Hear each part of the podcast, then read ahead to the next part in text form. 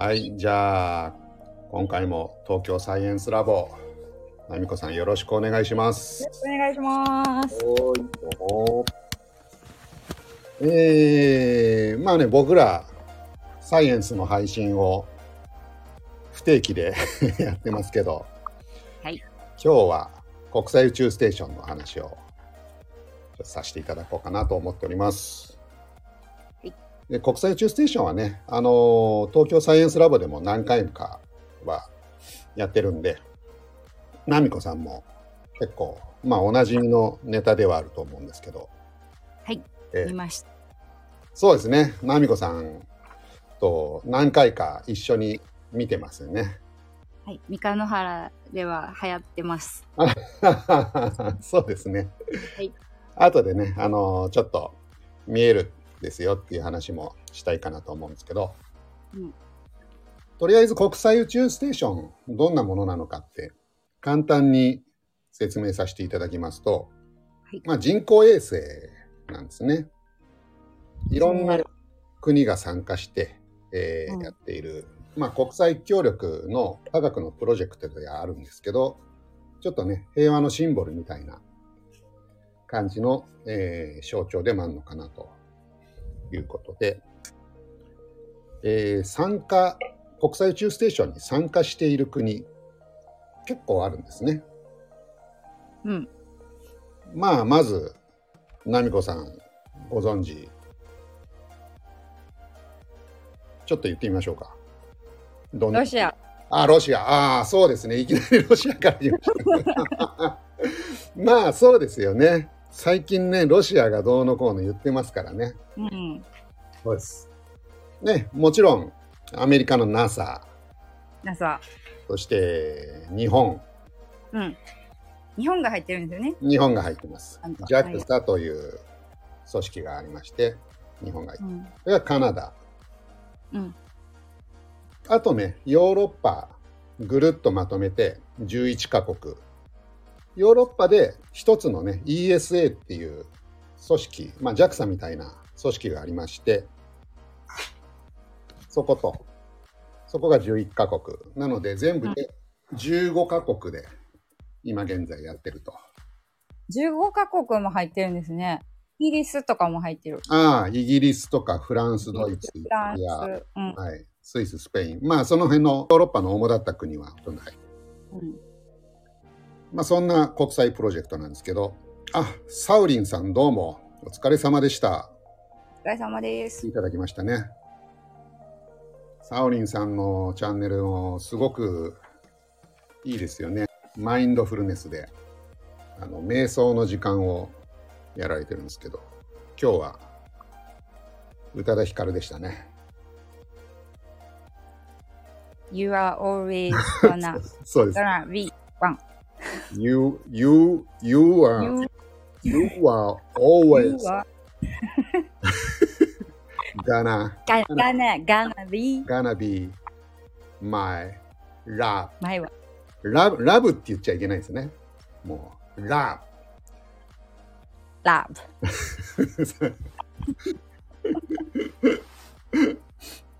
ブ。この場で俺らよくやるなって感じですけどね。もうサオリンさんずっこけてるかもしれないですね。ちゃうちゃうってなってるから。申し訳ないです。すいません。ええまたアーカイブ聞かせていただきます。勉強します。で、そうなんです。で、今、ロシアが入ってて、この後どうなんだろうみたいな話があったりはするんですけど、うん。今のところ、あのアメリカもロシアも淡々とあの計画通り進めているという感じなんですね。ロシアのヒトラーも言ってましたもんね、この間ね。言ってます。そうですね。うん一応ね、最新のじゃあ情報から言っちゃいますと、このはい国際宇宙ステーションって7人乗りなんですけど、うん。うん。7人乗り7人乗りなんですよ。あの、前澤さんがは行ったやつ。行ったやつ。あの時は多分もっと大勢写真に写ってるかと思うんですけど、うんああいう風に、前澤さんは2週間ぐらいですかね。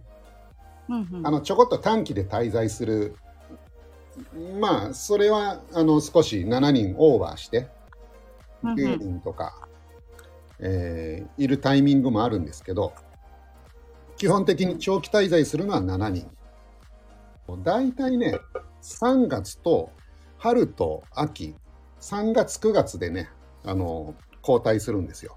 うん。でこの間ねえっと3月30日このタイミングで、ロシアの方が2人とアメリカ人が、え1人、えー地上に戻ってきて、うん。でロシアラトビアキルギスの3人が、えー新たに登場したという、まあ、そういう乗組員の交代があったんですね。で今度4月の19日一緒に帰ってきたんですね。ああ、そうなんです。ロシアとアメリカ一緒に帰ってきたんですね。そうなんです、そうなんです。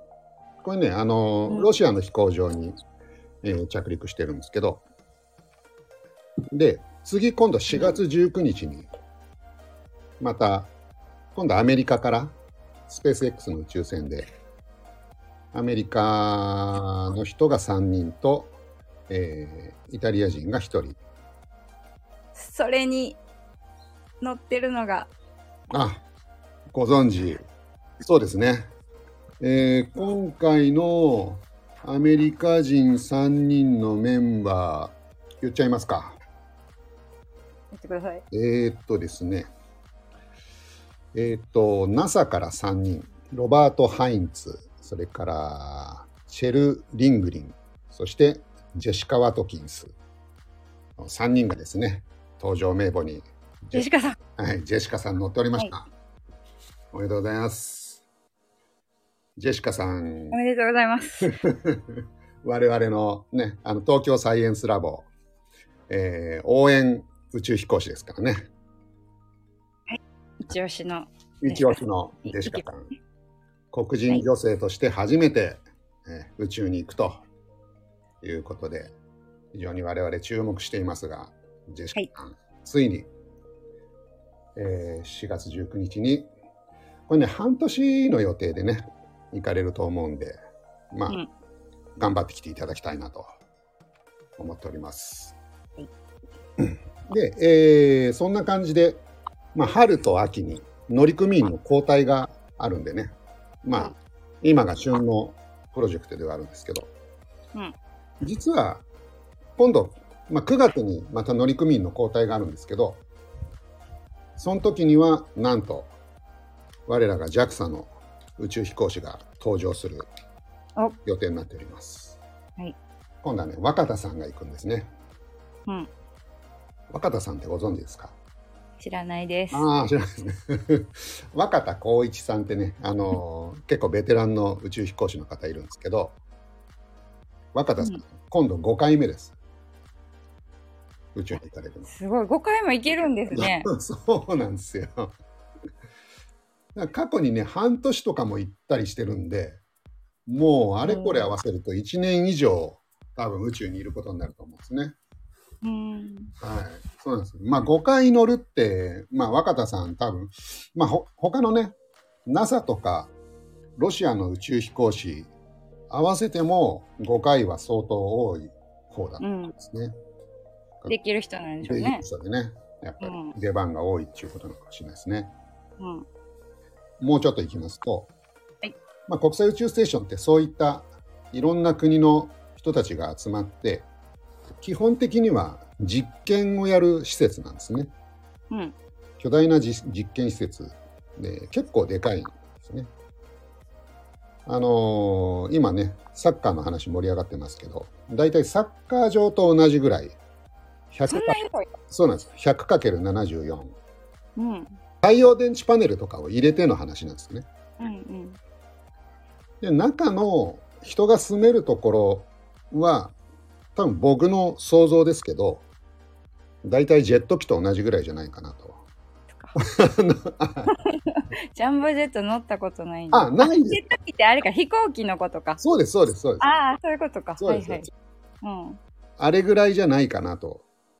ちょっとねいいろんなものがつながってるんでねちょっと全体の大きさ想像しれないしづらいんですけどうん。重さ的には420トンであのジャンボジェットとほぼ一緒なんですよ。結構ね速いスピードで地球を周回していましてうん。秒速8キロ。まあ、1秒間に8キロ移動する。マッハ24っていう非常に速いスピードですね。猛スピードですね。そうなんですよ。うんで、まあ、地上から高度400キロのところを1日16周周回していると。あのー400キロ上空ってね、結構高いように感じるかもしれないですけど、地上で考えると東京と大阪ぐらいの距離なんで、うん。地球儀でその距離ってすごい短いですよね。そうですね。地球儀に、はいもうめっちゃ顔面当てたくらいのところなんです、ね。そうですよね。10, まあ10センチぐらい離れたぐらいか。地球儀でいうところの。10センチも離れてないじゃないですかね。あのー例えばここ今サムネに地球儀映ってるじゃないですか。うんうん。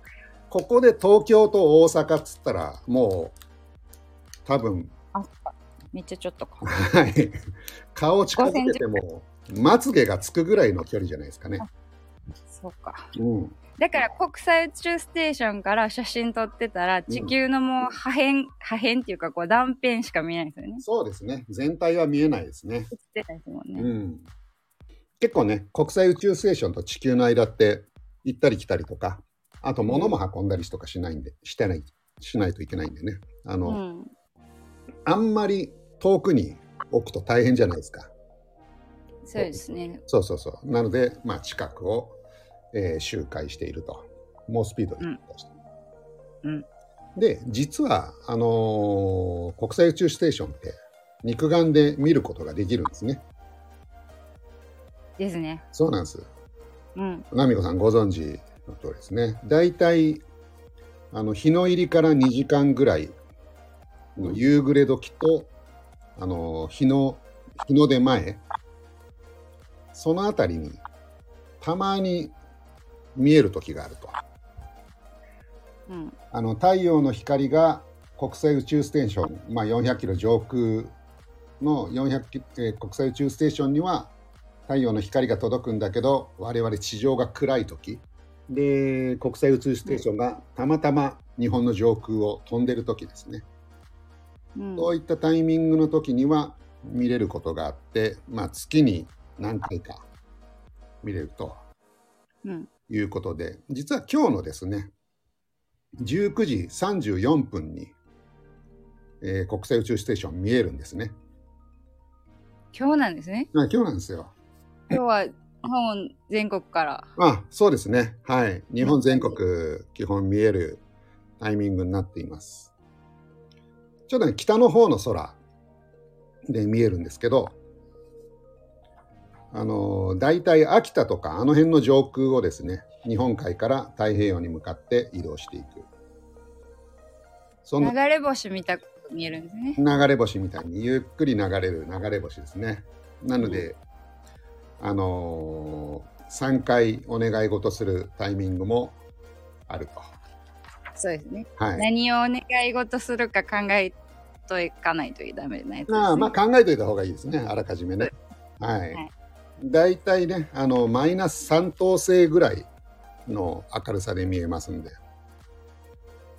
マイナス3等星っていうのはですね、ちょっと分かりづらいかもしれない。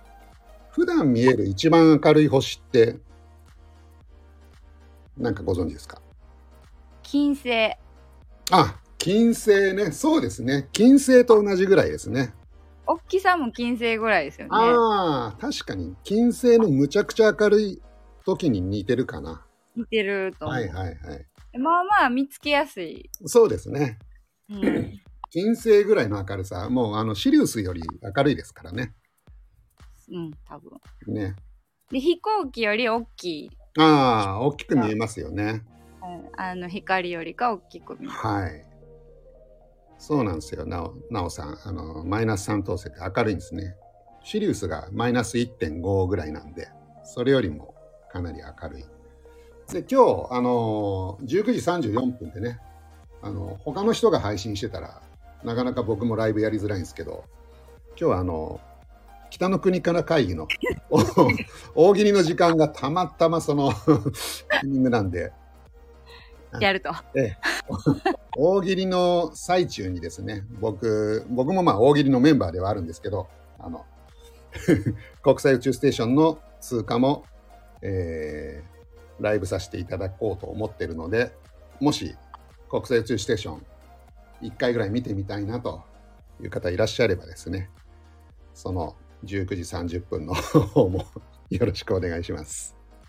北の国からが始まる時ですか？あそうです。北の国から始まって、10 19時30分にあれ始まってるんで、はいはい。そこから、まあ、数分したら、国際宇宙ステーションが現れると。うん、面白そうですね。そうですね。ぜひ。まあ、そうやって国際宇宙ステーションって、僕らね、あの、目で見ることもできるし、まあ、サイエンスラボでもたまにライブ中継で、えーやらさせてもらってるんですけど、やってますね。はい。三日野原でもみんなですごいあの広場に集まって子供たち、ね大人も集まって、はいえっとサイエンスラボを聞きながら、はい夜空を見上げるということをやりました。そうですよね。何回かやってますよね。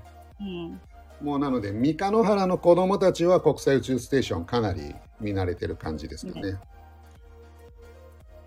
で、えーっと、国際宇宙ステーションの楽しみ方。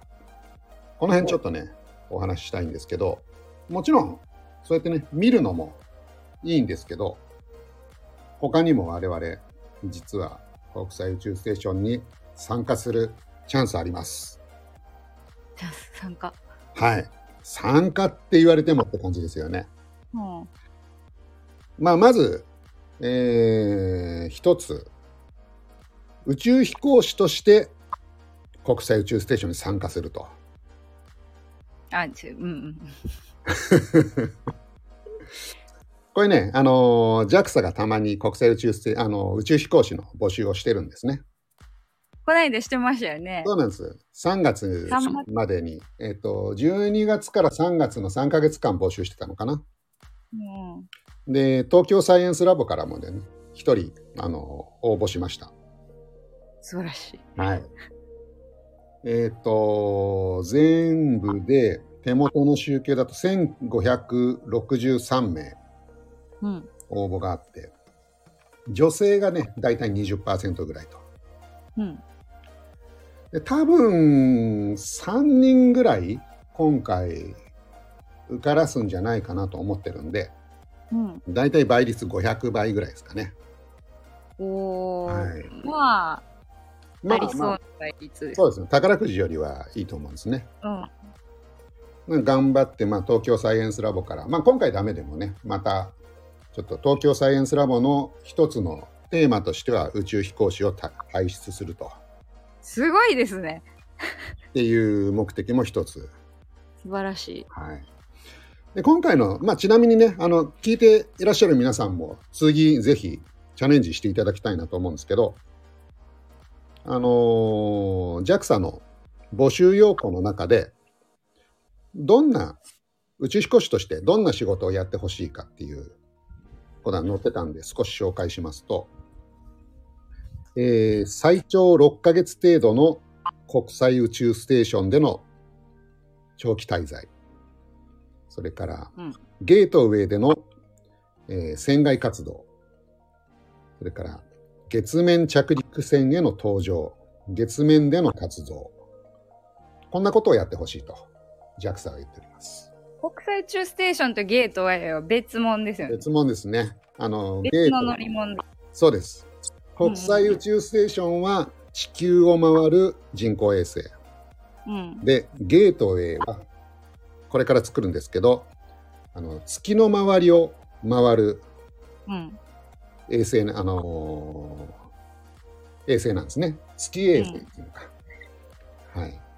ここに滞在して、月に行ったり、ゲートウェイは、あのー火星への中継地点にも。はい。いうことなんで。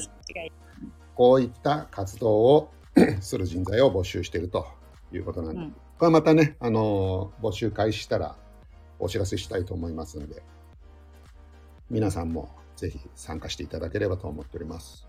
うまいですね。ええあとね、まあでも、ちょっと、それは敷居高いなって思われる方もいるかもしれないんで、もうちょっと、あのー違う形での参加ということで、ご紹介したいんですけど、これね、実験を、まあ、国際宇宙ステーションっていろんな実験やるんですけど、たまにじこんな実験やりませんかっていうテーマを募集してるんですね。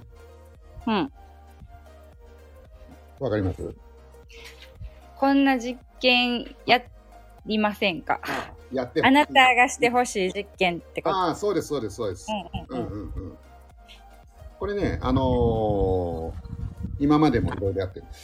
で、国際宇宙ステーションの中での実験って、いろんな実験をやってて、当然、あのーいろんな企業とか、大学とか、うん。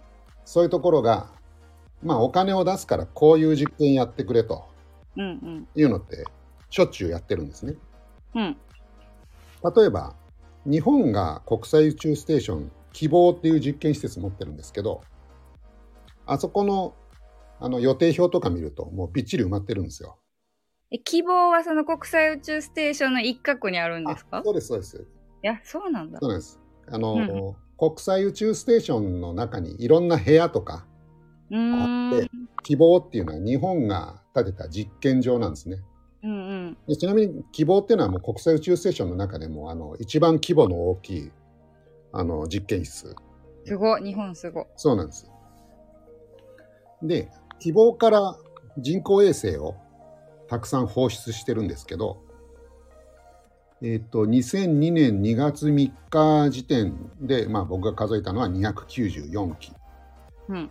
もう300機ぐらい人工衛星放出し放出してるんですね。すごい。で、毎日いろんな、あの、ところから依頼を受けた実験をしていると。うん。まあな、結構高いんですね。あ、実験台が。そうなんですよ。例えば、なんぼするんですか？宇宙飛行士を1時間、まあ、拘束するとですね、550万円かかります。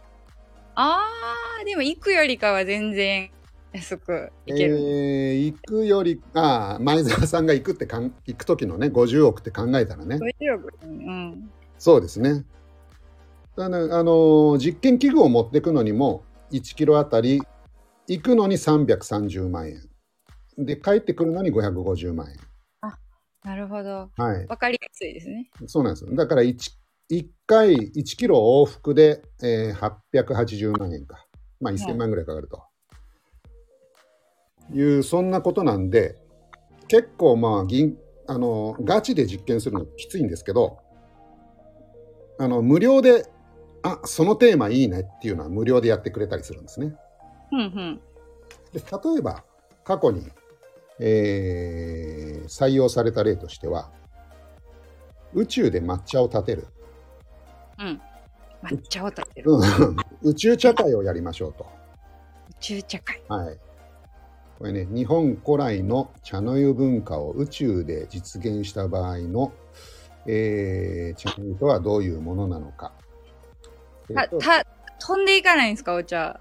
そうなんですね。将来宇宙におけるお茶会の、えー可能性を探りますと。これね、採用されてね、実験してるんですよ。ええー、どうなったんやろう。散らばりそうですけどねです。よね。その辺、まあ、工夫したんでしょうね。まあ、その辺の工夫が、まあ、実験やる意味あるのかなっていうことだと思うんですよね。うんうん。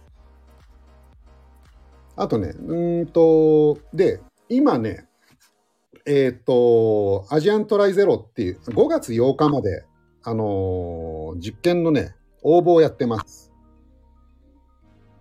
アジアントライゼロ。アジアントライゼロということで。で、これね、もう10分ぐらいでできる実験、簡単な実験を応募してくださいとうんうん。いうことなんで、例えば、まあ、抹茶やってんだったら、書道もどうかなと。